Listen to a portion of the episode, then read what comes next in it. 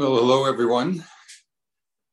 I think before we begin the Q&R, uh, why don't you just sit for about 10 minutes? Um, silent sit, I won't be guiding this, just as a way of settling into the space, into ourselves.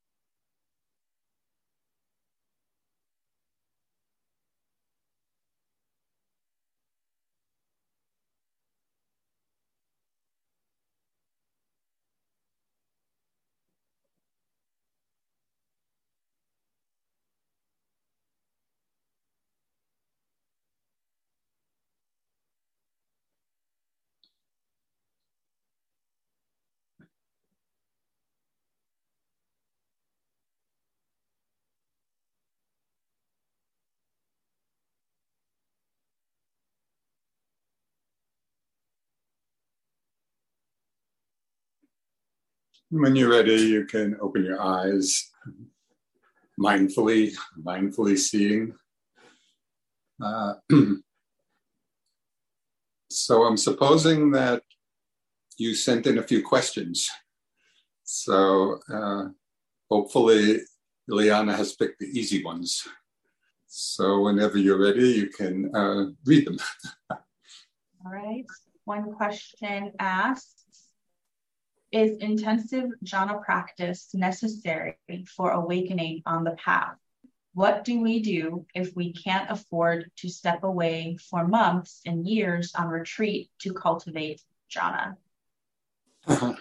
yes, well, um, jhana is not necessary.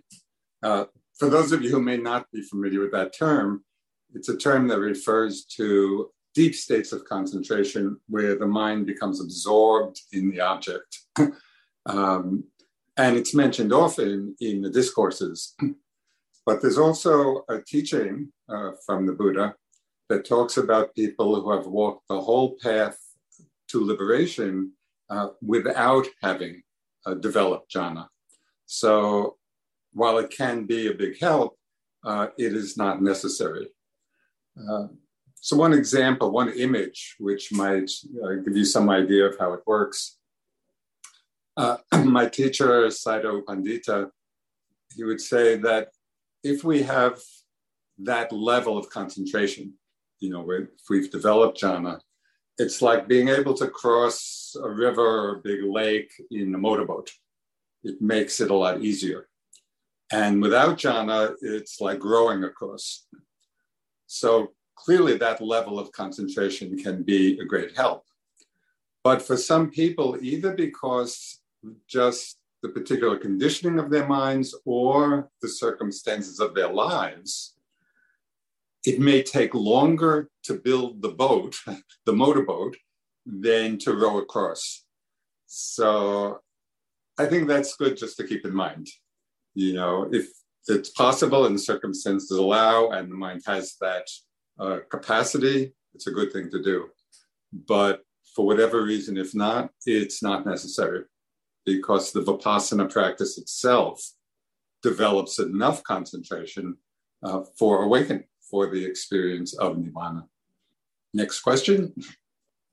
Hey, Another is I was reading books by Jiddu Krishnamurti, and he talks about the rejection of authority, the need to question everything, and that truth cannot be organized. To which extent is this to be understood? How far can we rely on a teacher and teachings? well, of course, if one follows that advice, one is relying on him as a teacher. So it's a kind of ironic uh, statement. However, it points to something that I think is really important. And one of the things that attracted me and many others to the teachings of the Buddha, in that in this way of understanding, there's uh, no call for blind belief or blind faith in anything. That the way the Buddha characterized the Dharma and practice, uh, in a very wonderful little phrase, he said often, come and see, come and test it for yourself. And he very explicitly said in, in a famous sutta to the uh, a group of people called the Kalamas, uh, it's called the Kalama Sutta. He basically said, don't believe anything. You know, don't take anything on faith, but rather hear the teachings, whatever they may be, and from whomever. Hear the teachings, put them into practice, and then see for yourselves whether it reduces and in the end uproots those qualities of mind that cause suffering, like greed and like hatred and like delusion. And it's only when we've tested it for ourselves and see for ourselves, oh, yes, this works, even if we have not accomplished the final goal. But from the very beginning, we can see is this really helping? Is it helping me become more wakeful, more aware, less attached, less fearful? you know, is it developing wholesome states? And so, in that sense, that advice I think is quite good. It's that we want to take responsibility for assessing whether a particular practice and a particular teaching uh, is serving that end. And as many of you probably know, the Buddha often summarized what he taught in a simple phrase. He said, he teaches only suffering and the end of suffering.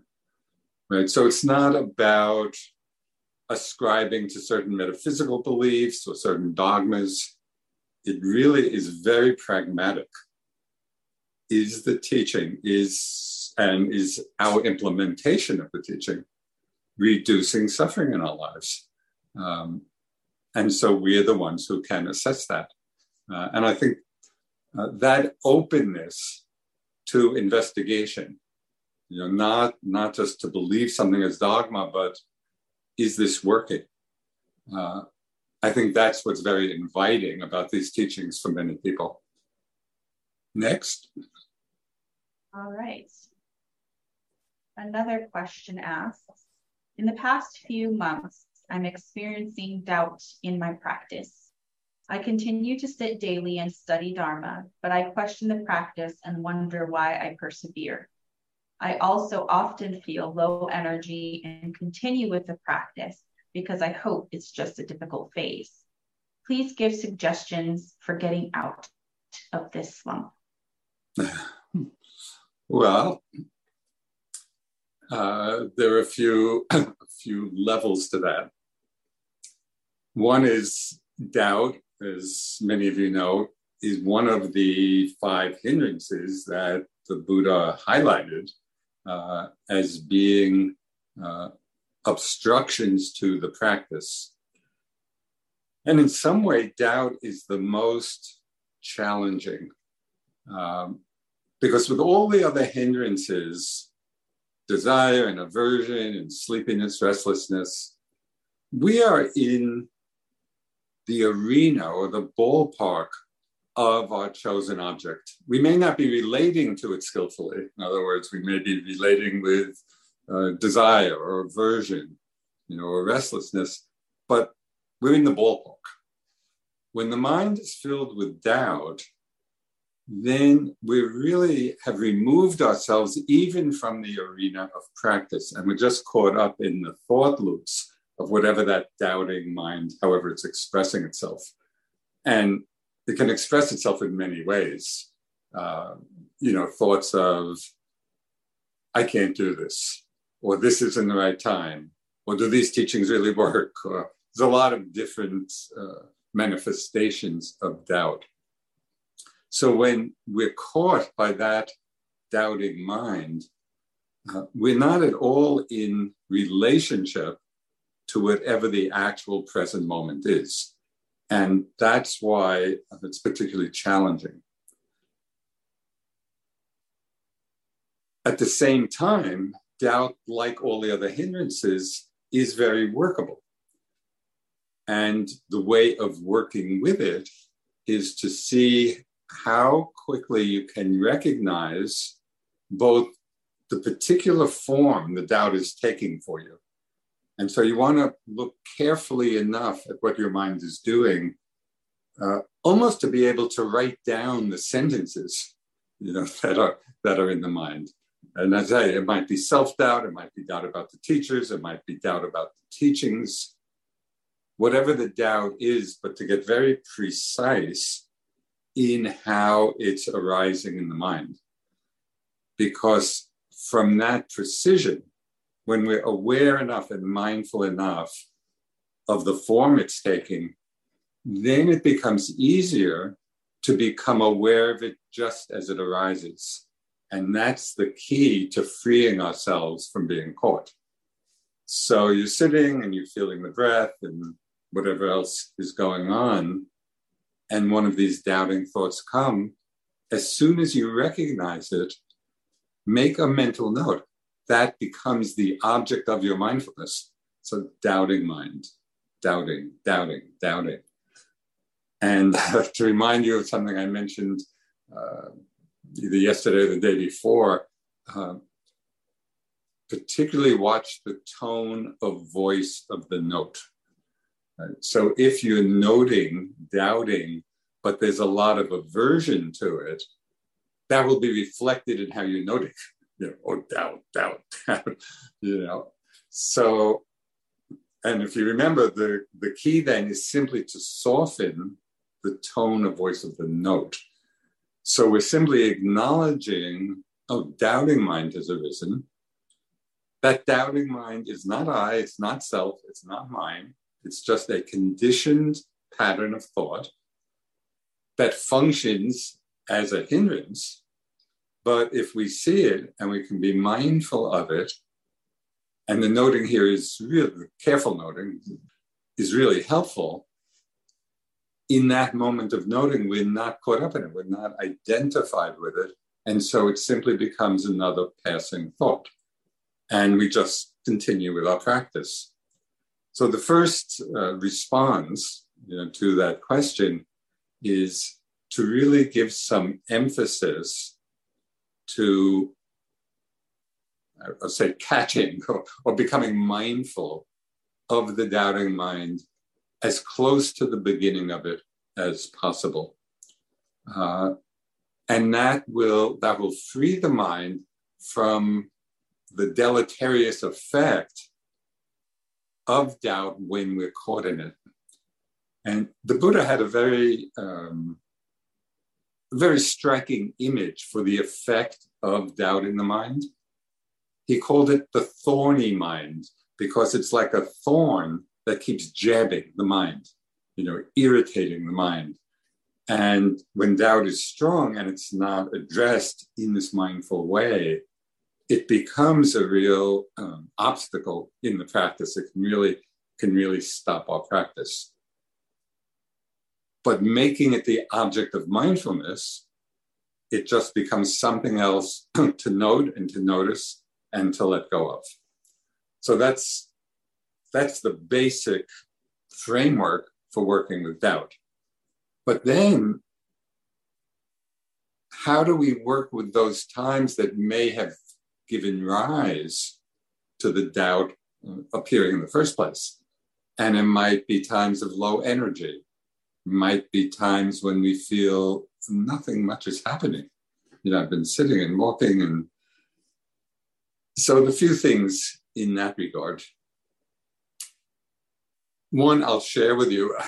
Uh, this goes back many years when I was practicing in India. I'd been practicing for quite a while. And at a certain point, for it was really for months, uh, that I just, my practice felt in the doldrums. It just felt like it wasn't going anyplace. Uh, so there was there was that doubt, you know, okay, what's going on here? And then I realized that I, I, I talked to myself a little bit and I said, Joseph, your job is just to sit and walk. Sit and walk, sit and walk, sit and walk. Do the practice. Let the Dharma take care of the rest. Like surrender to the unfolding. And that really helped me a lot because then it took me out of that thorny mind of doubt. And it just inspired me to the extent of, okay, just persevere. Right? Just keep doing the practice, and the Dharma itself will go through its various phases. And at a certain point, we will begin to feel either more energy or some more momentum. Um, so that's another uh, something to keep in mind, right? That we do our part and then surrender to the Dharma. There are a few other, few other possibilities here. So, as you can tell from my response, your question, I think, reflects what almost every meditator will go through at different times. So, this is, this is a common experience uh, that we need to learn to work with. So, one time I was, this was when I was practicing in Burma, just the conditions were, were not very good, the, the physical conditions. And at a certain point, my mind was complaining a lot, right, which was its own kind of doubt about what am I doing here and you know what's going on because the conditions were so uh, challenging and difficult. I go in to see my teacher, Sayadaw U Pandita, and I tell him that you know the conditions are not good, the food wasn't good, and this and that. Uh, and all he said to me was, "Be more mindful." and the thought in my mind when he said that was, thanks a lot.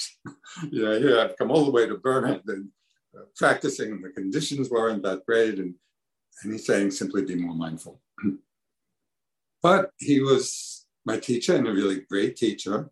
So I leave the interview and I go outside. I'm doing walking, and I thought, well, I'll try it.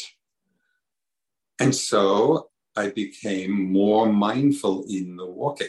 I actually brought my attention in closer to the feeling of the sensation, you know, of the walking, of, of the step, of the movement. And it was amazing because as soon as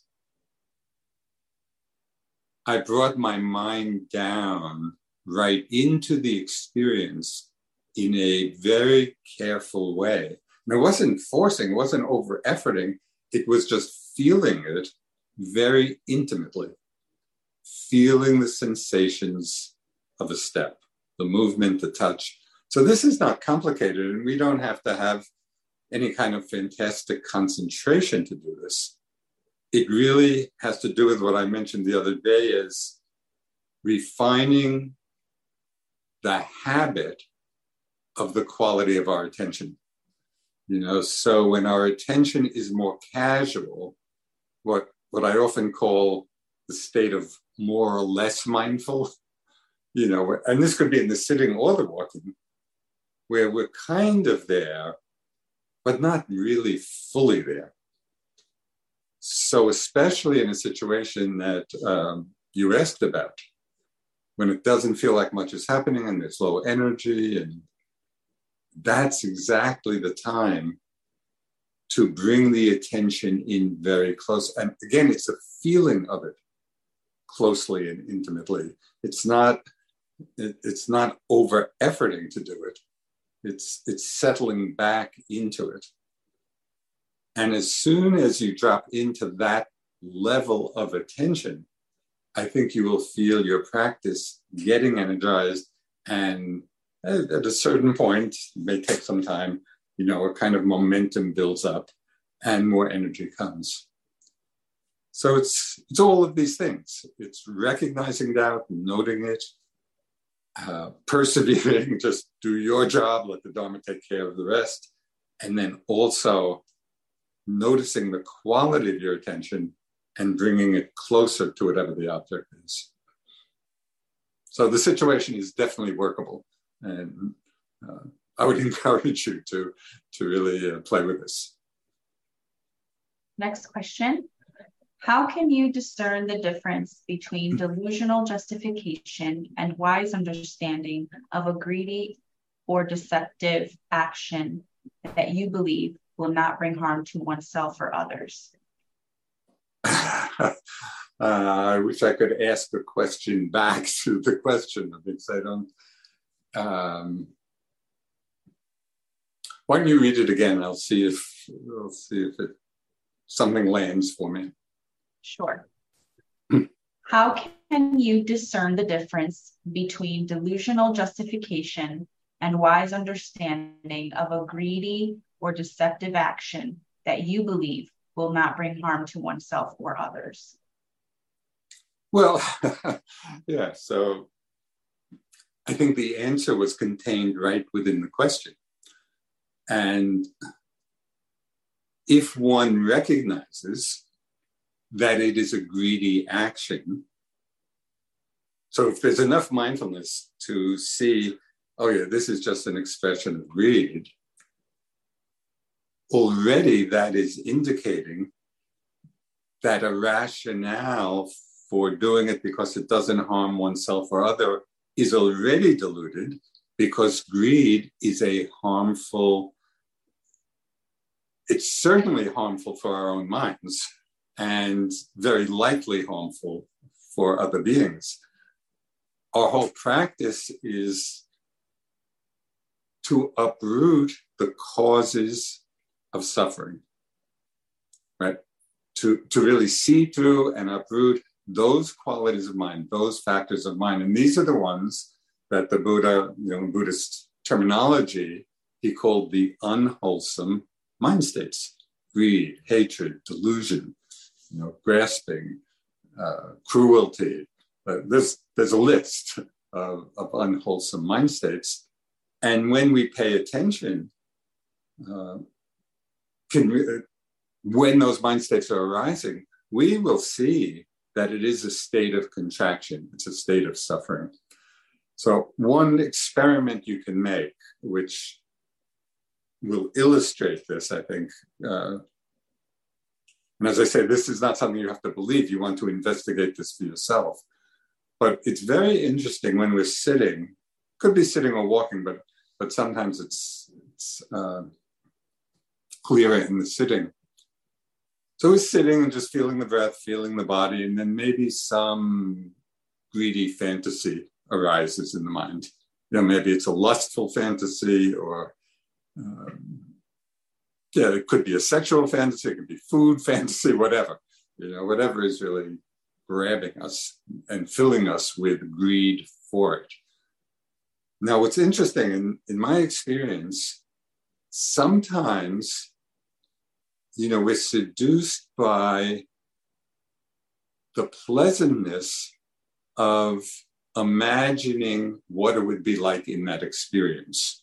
Right? And so that's the hook for us. Uh, we're, we're, anticipating some pleasure. And so we could get caught up, and most of us at different times have gotten caught up in many different kinds of fantasies. What's really interesting is at some point you're sitting and then just getting caught up, you know, in whatever the fantasy is.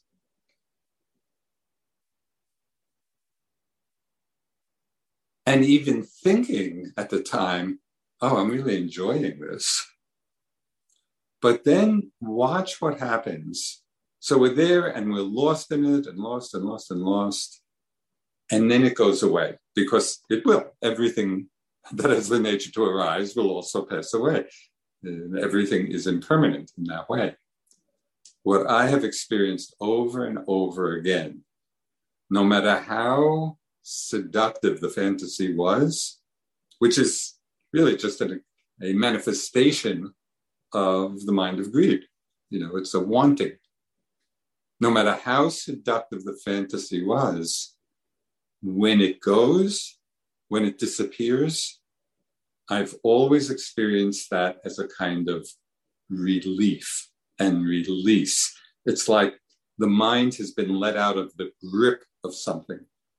And we're abiding then in a state, a space of much greater openness, freedom, ease. And so by seeing that again and again and again, we're not so fooled by that rationale, which really is a deluded rationale. Oh, this is not harming myself, it's not harming other, it's okay. Uh, because it is harming us. You know, in a very basic way, it's creating a certain environment in our minds that is grasping, is attached, is contracted. And we can see that clearly in the moment when it goes away because right in that transi- transition, we can feel, oh, it's like a sense of relief, release. Um, so, and, and the same thing would be, you know, if, if it's a mind state of anger. The, the Buddha had a, a, a wonderful description for anger because sometimes we are seduced for one reason or another by that mindset and we feel, well, I should be angry for whatever the circumstance may be, not realizing that in that anger, we are suffering. And he, the Buddha described this as anger with its poisoned source, poisoned root, and honeyed tip. Right? So that's that's a really powerful image for me because it's acknowledging, yeah, the tip is honey and it's seductive and we justify it to ourselves. But the root or the source is a source of suffering. Right? And we can see that. You know, we, we can really feel it. Um, yeah. So, so I think that as soon as you recognize the mind that the mind states are unwholesome of greed or anger, whatever it may be, then it's to realize that our rationale or justification for acting on it really is coming out of the deluded mind. Um, this is not to suggest that just by hearing this or even understanding it, that all of a sudden we're going to never act on these unwholesome mind states because uh, unfortunately we do, you know, out, out of long established habit.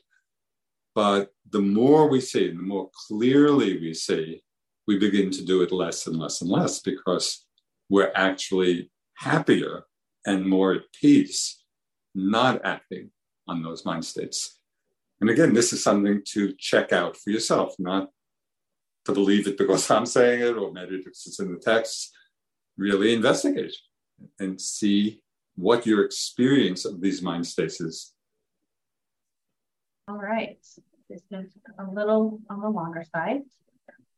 I have a desire to reconcile my practice of the Dharma with a sense of ambition for my life, to achieve and to become successful professionally, relationally, and monetarily.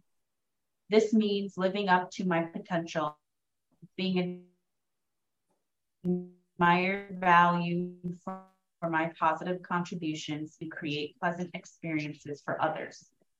Many motivational speakers talk about getting really clear about what you want as the first step to actually getting what you want.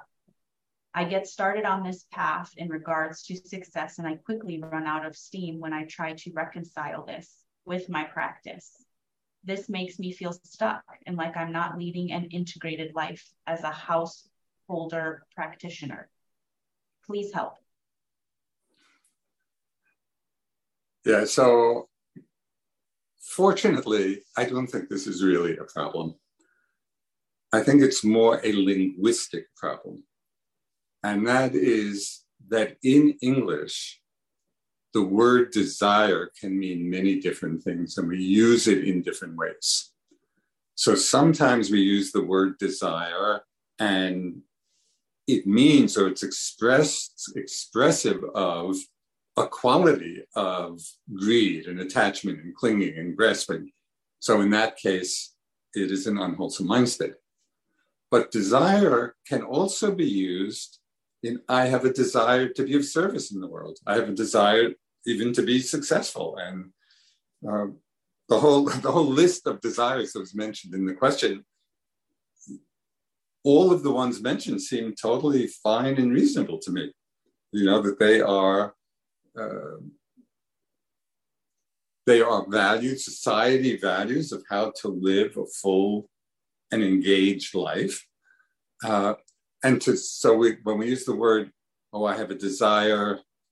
Uh, to be respected, you know, uh, by my peers or my family, or I have a desire uh, to contribute, to, to, you know, develop myself professionally, whatever it may be. I think the key is investigate, not, it's not about not having a desire for those things, because this is the use of the word desire in a very different way than the meaning of desire is greed. It's more the word I like better, you know, to express this is the word aspiration. We have an aspiration for certain things. So even those two words, you know, they have very different uh, flavors and connotations as we use them in English. You know, so desire can easily uh, slide into that sense of unwholesome desire.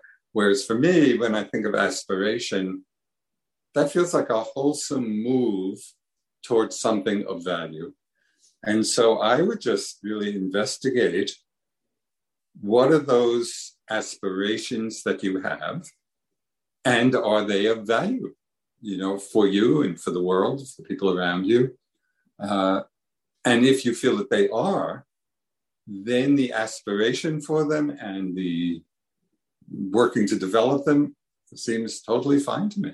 And, um, you know, when the Buddha taught to lay people, and it's quite different, you know, the, when he was teaching monastics, there was a whole different level of renunciation involved.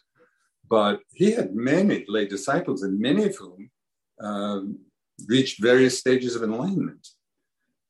But when he was speaking to lay people, he um, he referred to and acknowledged the value of worldly, we might say worldly success, or taking care of oneself in the world in a in a wholesome way.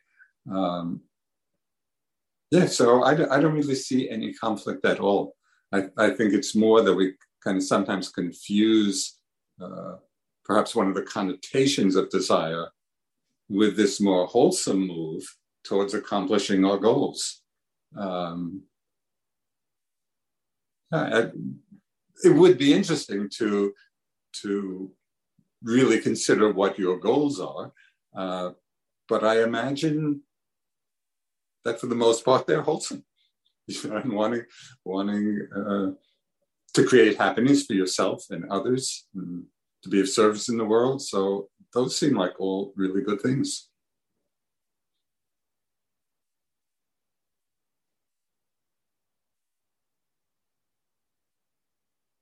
Another question asks Can you elaborate how equanimity differs from apathy? I've been practicing treating the cup as if it's already broken, but it feels like day to day decisions matter less if it's all going to change anyway. How do we move forward in making decisions without attachment? Well, I think I think the key is that in in the practice of equanimity, and using the example of the cup already broken, it really has to do with freeing ourselves from attachment to the cup. It doesn't mean that we don't appreciate the cup or enjoy it. Maybe it's a beautiful cup, you know, maybe it, it works really well to, to serve its function, keeps our coffee really warm, or whatever. We can appreciate the cup and use it and uh, even delight in it if it's a particularly beautiful cup. But our understanding, when the wisdom mind comes in, we realize it's already broken at some point. And so we use it, we appreciate it, we enjoy it, but without attachment. And so when it does break, or when conditions do change that we've been very involved in, you know, and engage in various mm, smaller and bigger decisions of our lives, uh, where we really do participate fully in what's happening, but we do it with the wisdom of understanding that things are always becoming otherwise and being attached to things staying a certain way is going to be the cause of suffering. Uh, so apathy is the not caring about things, and the equanimity is not being attached to them. So that's that's quite different because we can be in a very caring mode and a very engaged mode and still be living the wisdom of understanding the changing, impermanent nature of things. And so then we are holding on less. And the less we hold on, the less we grasp, the less we suffer when things do change, as they will. Okay. Another question Often in sitting meditation, I get a sensation of energy at the top of my head or centered between my eyes, which might persist for the entire session. Do I just touch it as I might a pain and continue with awareness of other sensations as they arise? Uh, I would experiment a little bit, and different teachers um, will have different approaches to this. And so you can really experiment with some different approaches. So, for example, one of my teachers for a while uh, was Goenkaji. Uh, and he had a particular method of practice. It's basically the body scanning. Uh, but at certain points in certain times in the practice, he would say, you know, keep your attention, you know, at that sensation at the top of the head. And it, it's almost, it's like a, I don't know, in some traditions, they might call it a chakra. We don't use that term very much in, in this tradition, but there are definitely different energy centers in the body, you know, that become very uh, apparent at different times. So in working with him, he would say, yeah, you can spend some time just resting in that sensation and staying there. Not for the whole, not for a whole sitting, but more than just a few moments. Uh, or sometimes he would say, well, just uh, rest in the sensation at the heart center. So that's one approach. And you could do that for a little while and see what happens. Um, other approaches would be uh, you know, if it's calling your attention to just be with it for some time, but not necessarily as long. So you're with it and we feel it, and then come back to just the mindfulness of the, the flow of changing objects, whatever they may be. Um, so there's no hard and fast rule for this. And I would experiment. One thing to uh, keep an eye out for if you do spend a little more time at any one of these energy centers, really pay attention to the quality of balance in the mind and in the bodies. So sometimes people might do that and they just feel feels like the whole energy system is getting tighter or the mind is getting uh, disturbed in one way or another. Uh, so the key is to really be watching what happens you know, as you're staying at those particular centers, and if it feels like it's getting out of balance, you know, or contracted in some way, or uh, intensifying too much, or whatever it may be. So then um, I would back off from that and open up to other sensations in the body, the breath, uh, you know, whatever's happening in the mind. Um, but there's there's room for a little exploration. This. Another question asks how do we work with the resentment that comes up when we give to people who habitually take more than they give back? Well, I think this has to do with that the resentment is coming from an expectation uh, when we're giving. Uh, so, in a situation, and if we're moved to give something, it'd be very interesting to watch to see is there some kind of expectation of one thing or another? Uh, and so, if there is, then the giving is still good, but it's a little bit diminished. The, the, the spirit of generosity is somewhat diminished by the expectation of something in return. Um, if there's no expectation, then I think there would not be the, the feeling of resentment would not arise. But in the situation described, maybe it would result in you not being inspired to give to that person, you know, again. Um, or maybe not. Maybe maybe it would be fine. But given the fact that you know you felt some resentment arising, uh, it might well be that you know you're not inspired to, to give to that same person. But I think the important thing for us as givers, you know, when we are giving something, to really to really see what our motivation actually is in that moment. So I'll just share one story with you.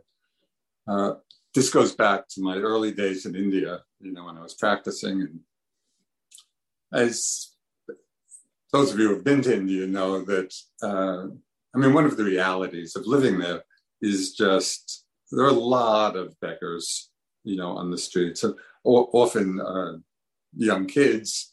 Uh, so they're all around. And so we have to learn in one way or another how to relate, you know, to this to this experience. So one time it was in between retreats and I was down just in Bodh the place of the Buddha's enlightenment. And I went into the village, uh, to the bazaar, and I was just buying some fruit. And this little beggar boy came up, uh, you know, this handout. And just without thinking, very spontaneously, I gave him an orange. So it was it was not some huge act of generosity. It was just, you know, something quite spontaneous in the moment. But then something really interesting happened.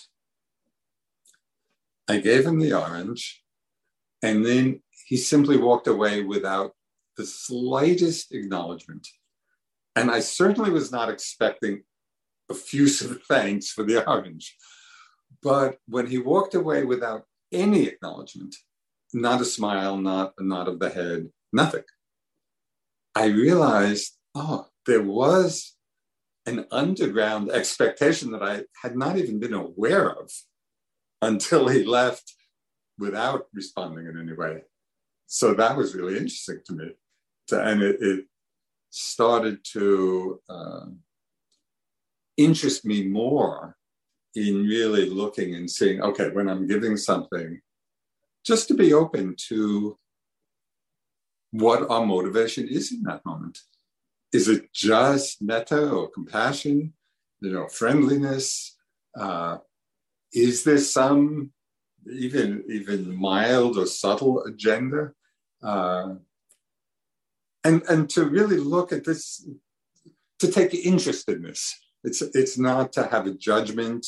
Uh, it's just to see. You know, can we uncover more and more subtle levels of what's going on in our hearts and minds? Um, there's a line by the poet W.H. Auden uh, which I really love, which suggests a very um, a very forgiving quality of ourselves and others. So this is uh, I don't know whether this line was in a poem or just some writing, but uh, he said, "Love your crooked neighbor with all your crooked heart." so it's just the acknowledgement that unless we're saints, you know, our motives very often will be mixed. Uh, sometimes not. Sometimes they may be really, you know, pure in the moment. But it's not surprising if we find, oh, there are some mixed motives. The key here is to see them, right? So it's not to judge, it's not to think, you know, there was some terrible person because because there was a mixed motive. Uh, but the more we see it, that is the process of purifying. Um, so that's what I would suggest. Uh, you know, in that giving, and regardless of how it's received, um, our job is to be seeing what's going on in our own hearts. Uh, and each of these exchanges provides a really a good opportunity. You know, and sometimes, you know, we'll feel resentment or we'll come to understand that, yeah, I was expecting something back and sometimes not. Uh, but all of this really is tremendously illuminating. Okay, another question says I am a beginner and I am old. I was feeling inspired by the practice of mindfulness but getting a glimpse into the Four Noble Truths, the Eightfold Path, and the lists within lists is overwhelming. I should have started this path 50 years ago, and I may never get beyond the practices of mindfulness and metta. It will have to be enough. But please, can you offer any advice? Uh, yes, mindfulness and metta is enough. so there's a story of uh, this goes back to the time of the Buddha.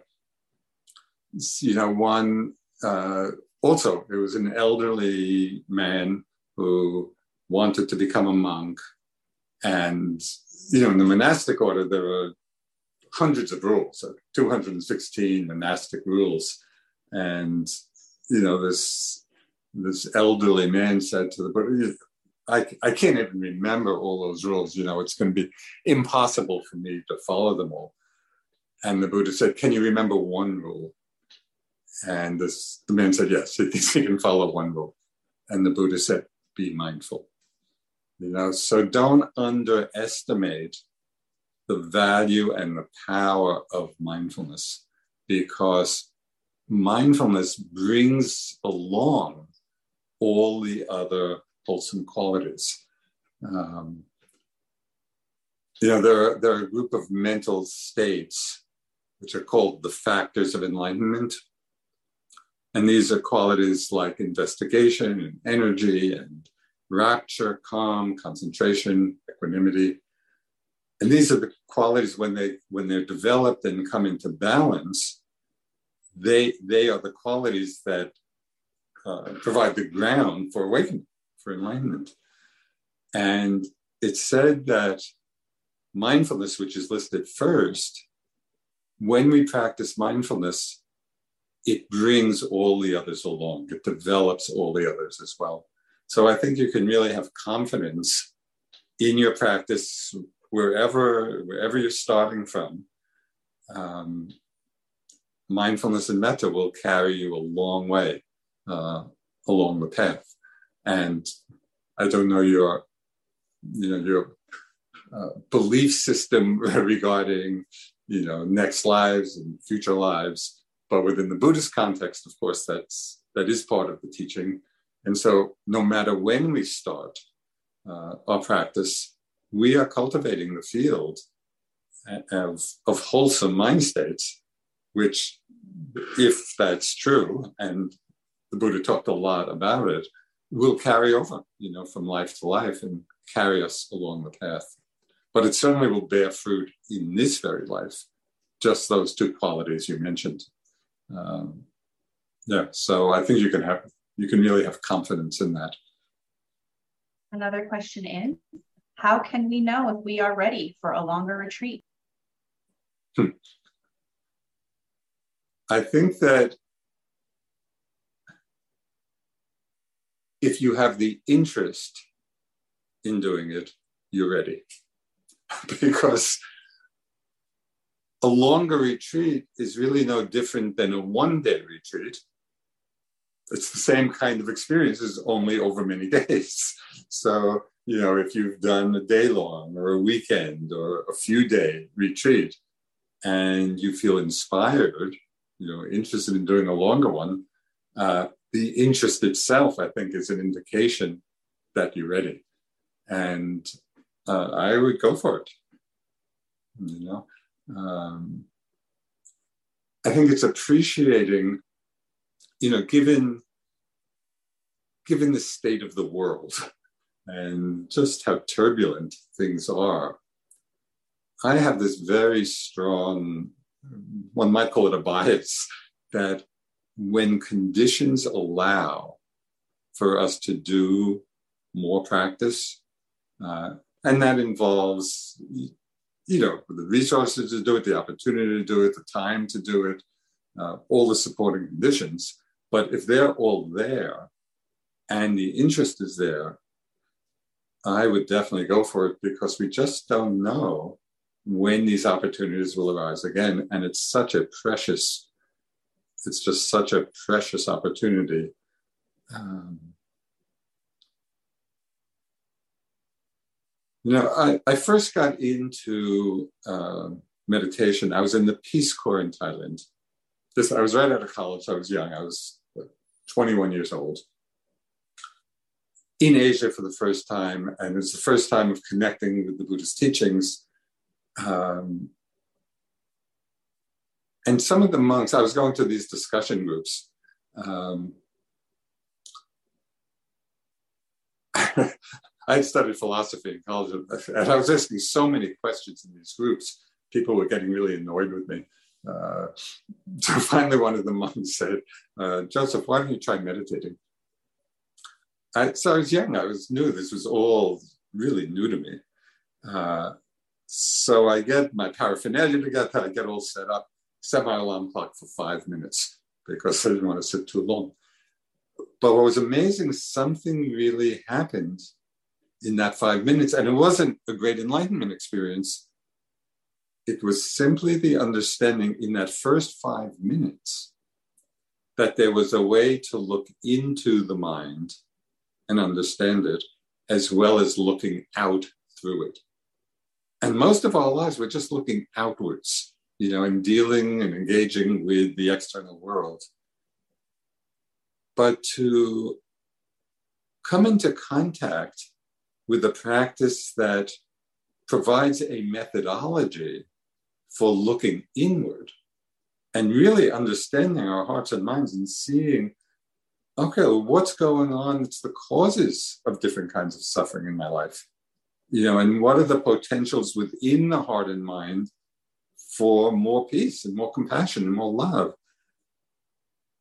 Just understanding that that there is this way and there is a well trodden path. You know these are teachings that have been practiced for thousands of years that have been passed down to us. Uh, and so i just have this tremendous uh, really gratitude you know, for having come in contact with these teachings and then really taking the opportunity whenever it presents itself can i deepen that? Can i develop it? Uh, it's just very rare and very precious um, and especially now you know this whole aging process and i'm sure most of you many of you have felt this as well uh, time is speeding by you know, and so it's just when there is a chance, you know, I would go for it if there's that interest and motivation. Hey, does noting pleasant and unpleasant sensations reinforce our craving and aversion to them? And how do we work with them when and if they do? Okay, so th- th- this goes back to the tone of voice of the note. So if there's something pleasant and you're noting it, oh, pleasant, pleasant, pleasant, you know, you're just sinking into the pleasure of it. So that's just reinforcing uh, attachment to it. Whereas if the note is really equanimous, where it's just the simple acknowledgement, oh, pleasant, pleasant. So we're experiencing it. It's not, it's not separating us from the experience of pleasantness, but the note in, in an equanimous tone, a soft tone, can really uh, guide the mind into a relationship towards what's pleasant and unpleasant in that case without feeding the tendency for attachment to the pleasant and aversion to the unpleasant, because that's what we're trying to decondition. Those, those reactions of the mind, uh, they're so habitual. You know, I think I mentioned uh, last night, it just seems so normal. Of course, I want what's pleasant. Of course, I don't want what's unpleasant. But there's another whole level of understanding, of relating to see that yes, just our life is made up of this um, continuum, changing process, pleasant, unpleasant, pleasant, unpleasant. And if we're not reactive, we're not trying to hold on to the pleasant, not trying to push away the unpleasant, which just keeps us in a state of turmoil. You know, it may be subtle, it may not be some big, big struggle, but if we're really paying attention to our mind, we'll see that the mind is not at peace when it's when it's filled with attachment and aversion. And so the noting of pleasant, unpleasant, is a way of aligning our awareness and our attention with these universal um, aspects of experience the, the feeling, tone, pleasant, unpleasant, that arises in every moment of experience. It's either pleasant, unpleasant, or neutral, neither. So this is happening all the time. And mostly we're caught in the habit of our conditioning. The meditation is giving us at first glimpses and then more stability in being able to be with pleasant, be with unpleasant, without the mind being affected by that. So we're experiencing it. It's not, it's not that we're uh, oblivious, but we're not reactive. We're simply open. The mind is impartial. And the experience of that is one of much greater peace. We're really at ease. We're not buffeted, you know, by the by the storms of pleasant, unpleasant, liking and disliking.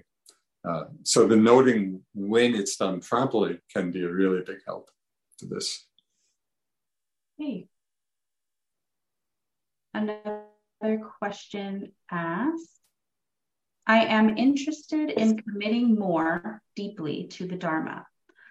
Most teachers say that you don't need to go to India or Burma or Thailand to learn the way, and yet most of them did go there and studied with Southeast Asia teachers. Is there really no difference between studying and practicing the Dharma in the West versus in its birthplace? Well, uh, there are there are some differences. Um, and then there there are uh, how to say positive and negative sides to both. So practicing in Asia, although it's getting increasingly difficult just because of uh, political conditions. Uh, so Burma is not it's not an easy place to be these days. Uh, but you know, when when conditions allow for it, it is quite inspiring to be immersed in a Buddhist culture, uh, where the whole culture values uh, the practice um, so that's that's really inspiring and energizing. So that's on the one side. On the other side, conditions can be difficult. You know, health-wise, uh, the food. There, there, are a lot of conditions uh, that are much more conducive to practice here in the West. So, you know, there are advantages to both. Um, I would say it's certainly not necessary to go to Asia. The, uh, first, there are many Asian teachers. Many of our teachers come and teach in the West. So, in that sense, you get the best of both. Uh, but even there are many experienced Western teachers who can really, you know, spent a lot of time and probably practiced in Asia when there were not as many opportunities here in the West to practice. And certainly that was true of uh, my generation of teachers. Um, so there was not much happening here when I first went uh, to Thailand and to India. Um, so the opportunity to practice and to go deep in the practice, uh, that's certainly available here. Um, and people have done that, you know. Um, it was one of the it was one of the uh, inspirations here at IMS for creating the Forest Refuge, which, as some of you may know, it's it's a facility uh, different than the retreat center where people can come for long-term practice. Uh, and it's, uh, it's not set up as a course model. Uh, there, there's some teacher support, but it's there's a lot of self self-directed practice along with the, some support from the teachers. Uh, and we've had we've had people come and spend many months, a year, and one couple actually spent almost four years there practicing. So there are opportunities here to really uh, immerse oneself in the same way that one might have done in Asia. Hey, this is a two part question. We'll start with the first. yes. How important is an intellectual understanding of the Dharma? Is it enough to just, example, know the basics of Vipassana and Metta that we have been taught here in this retreat and then just work with our meditation? So, um, this will depend somewhat on, you know, each person's kind of interest, you know, in further study along with the practice. So, in practicing, you know, and what's being taught here, it certainly provides the basics for continuing the practice uh, because um, as as one of uh, my first teachers said, uh, the practice is simple. It's not easy, but it's simple. Uh, so it's not hard to understand. And I think you probably have a sense of that already. Uh, so the actual instructions and meditation and guidance that you can get uh, is pretty straightforward. However, for those who have even some interest, you know, in the study aspect, it can be really helpful because it enlarges our understanding uh, of what the Buddha taught. And the Dharma is vast. So even though the path of practice is very straightforward, kind of the ways of understanding the mind and the body and having a conceptual uh, framework for that uh, can be really helpful, both, both interesting, but also helpful for our practice. We learn things um, beyond what may be just our own personal experience. So, in practice, for example, we each have our own particular path and kinds of experiences that happen, but that's still a very limited part of everything the Buddha taught and what's possible. So I've just found that uh, study in different ways uh, can be enormously helpful. And sometimes, you know, we may be reading a book, it might be the actual teachings of the Buddha, reading the discourses. It might be books from more contemporary teachers, you know, talking about talking about the teachings. But very often, sometimes in reading or studying a bit, maybe there'll just be one line or one phrase that resonates with something in my own experience and unlocks something. You know, something gets clarified, which I might not have thought of by myself. So I would say some amount of exploration on the study side uh, can be really helpful and, it, and it's interesting. But how much you do, that really depends just on your own particular interest. Um, but to some extent, I think I, I think it's helpful and, and interesting. The other part, when do we know that we are ready to advance our practice to the next level? Also, what is the next level after we are able to concentrate well on our breath? so, the title of my first book was The Experience of Insight, a Natural Unfolding.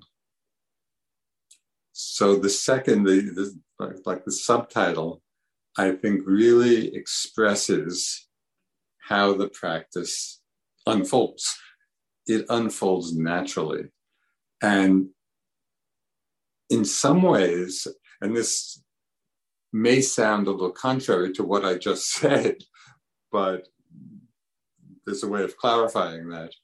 Sometimes knowing too much about the different levels and you know the different stages of practice can be a big hindrance because then the mind gets filled with can get filled with expectation and wanting and frustration.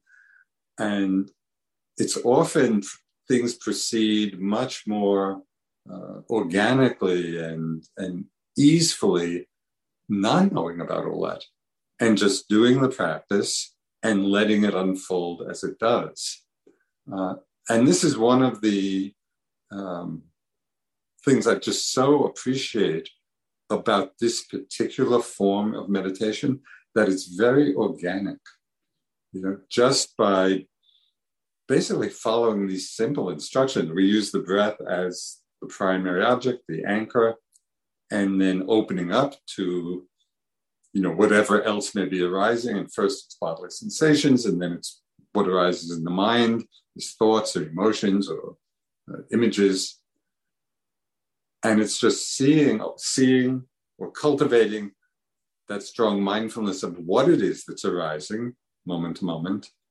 and then uh, emphasizing or noticing uh, the fact that it's all changing. It's just it's just this, as I mentioned, empty phenomena rolling on, and so we're just in that flow of change, and simply by being in that flow, that will take us through all the various levels and stages, and uh, so I think it's most valuable um, to really trust that you know, and and to trust that it will all happen and unfold naturally. Um, it is helpful from time to time, you know, being on retreat and getting some guidance from a teacher. So, because there are different times that this doesn't have so much to do with levels, but it has to do with different ways the mind can get caught or hooked or tight around something that we might not see ourselves.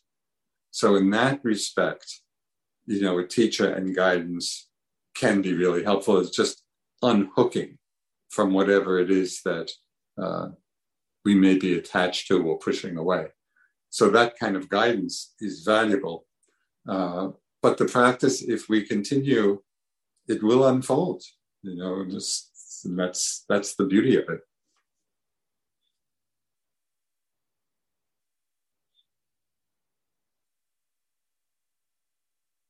Someone asks, could you draw comparisons between Vipassana and Zen, or perhaps between Theravada and Mahayana? Well, uh, you know, the, this, the question of how different traditions, different Buddhist traditions relate to one another um, was of great interest to me because um, both I practiced in several different traditions, and sometimes it can seem like they're at odds with one another because um, they do emphasize different things. There are different methodologies and di- even different metaphysical understandings. And so for a while, you know, I was really confused because really great teachers in different traditions um, would sometimes be saying opposite things. And there I was, I was trying to make sense of, you know, well, the Burmese teachers say this, the Tibetan teachers say this, the Zen teachers, uh, who's right? And for a while, I was driving myself crazy with that question uh, because it was really tormenting me. But then at a certain point, there was a kind of revelation, so to speak. And I realized I was asking the wrong question. It's not a question about who's right. It was seeing all the different teachings as skillful means. So instead of instead of thinking that the teachings are statements of some absolute truth, oh, it's this way or it's that way, I began to see the teachings from the different traditions all as being skillful means, and then skillful means for what? And you know, as I explored and investigated, I saw that what was in common to all the traditions, whether it's Theravada or Zen or Mahayana, Vajrayana, all the traditions agree that the mind of freedom is the mind that is free from any uh, clinging to I or mine. So it's really, if a practice results in liberation from clinging, and, and, this, this is a phrase the Buddha used a lot in the text. He said, liberation through non clinging. Right? And it's non clinging to anything as being I or mine. And this is, this is getting into the depths of the practice and what we learn from what seems like a very perhaps prosaic exercise of just being with different phenomena and seeing their changing nature. Because the deeper we, we experience uh, or, or yeah, open to the rapidity of change, that's what deconditions the clinging. Uh, because we can't hold on, things things are changing so quickly. It's like water over a waterfall. So I I saw and I realized both from study and from practice in different traditions that the essence underneath, you know, the metaphysics and even underneath the different methodologies, they're all serving this aim of non-clinging. And so that became then a very uh, freeing way for me of relating to the different traditions. And I think we can really look, you know, any practice that we're engaged in, whether it's this one or, or any other practice, that I think would be the question to ask. Is this practice freeing the mind from clinging? Uh, because that is the essence of the free mind, not clinging to anything as I or mine. And so we really open up to this really profound understanding of selflessness, emptiness of self. And, and the different the different Buddhist traditions can certainly approach this, you know, from different sides and different angles, but that is the essence. Okay, another question asks I have never heard anyone address the fact that the Buddha abandoned his wife, son, and parents, and how this can be reconciled with his teaching. Well, that question comes up a lot. Uh, I think it just has to be held in the context kind of of, of the whole Buddhist cosmology, you know, of many lives and aspiration to become a Buddha. And and again, this this is all what's told, um, you know, in, in the texts and, and different teachings. Um, I have no way of confirming this for myself, so I'm, I'm just relaying, you know, how it's how it's understood that given given that this was the Buddha's enlightenment was a process that happened over innumerable lifetimes, and the people around him over all these many lifetimes were very connected you know, from life to life in many ways, and that often the people closest to him were those who made aspirations you know. So for example to become the wife uh, of the being who would become the Buddha, or to become the son, or it's like that. So it's just part of a much bigger tapestry. And so in the last life, it was just living out the final culmination of the Buddha's coming to awakening. But the understanding is that you know all of all of the beings who were close to him were really in in the in that bigger picture uh, in a supportive uh, relationship to that. And in fact, the Buddha came and shared the teachings with his wife and his son, and they became fully enlightened as well. So it has to be seen in that in that very large context. Another question says, a few years ago, I was practicing meditation very consistently and noticing major improvements of wise action, speech, and concentration. During COVID, I lost this consistency and old negative habits of mind and body began to resurface. As I restart my practice, I find myself regretting the loss of continuity and judging myself for how I have digressed. What can I do to get past this state of remorse and reignite a continuous practice? So I'll share a sad story with you. I had been uh, in India practicing for quite a few years. My practice was going really well.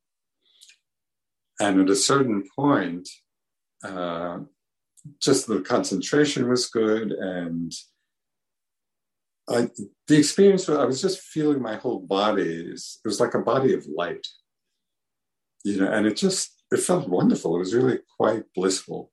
Uh, and every time I sat down that's what it would be like.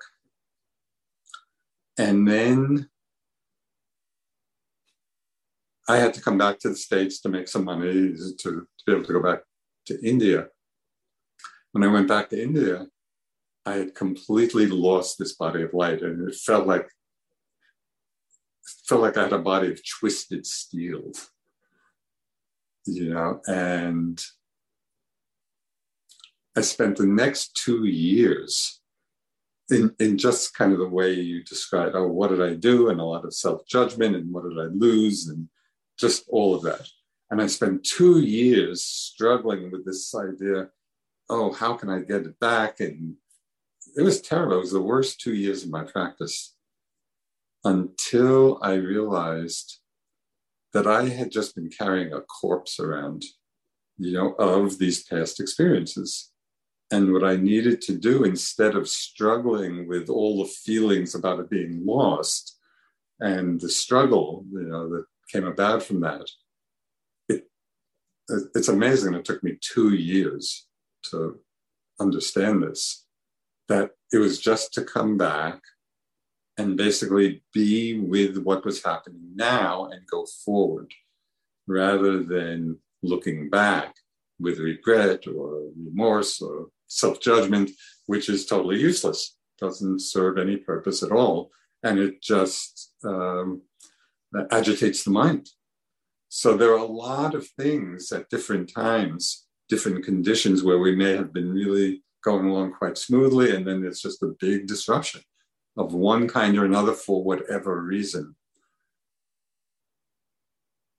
The practice, when we finally come back to a place, you know, of being present and of seeing what's going on.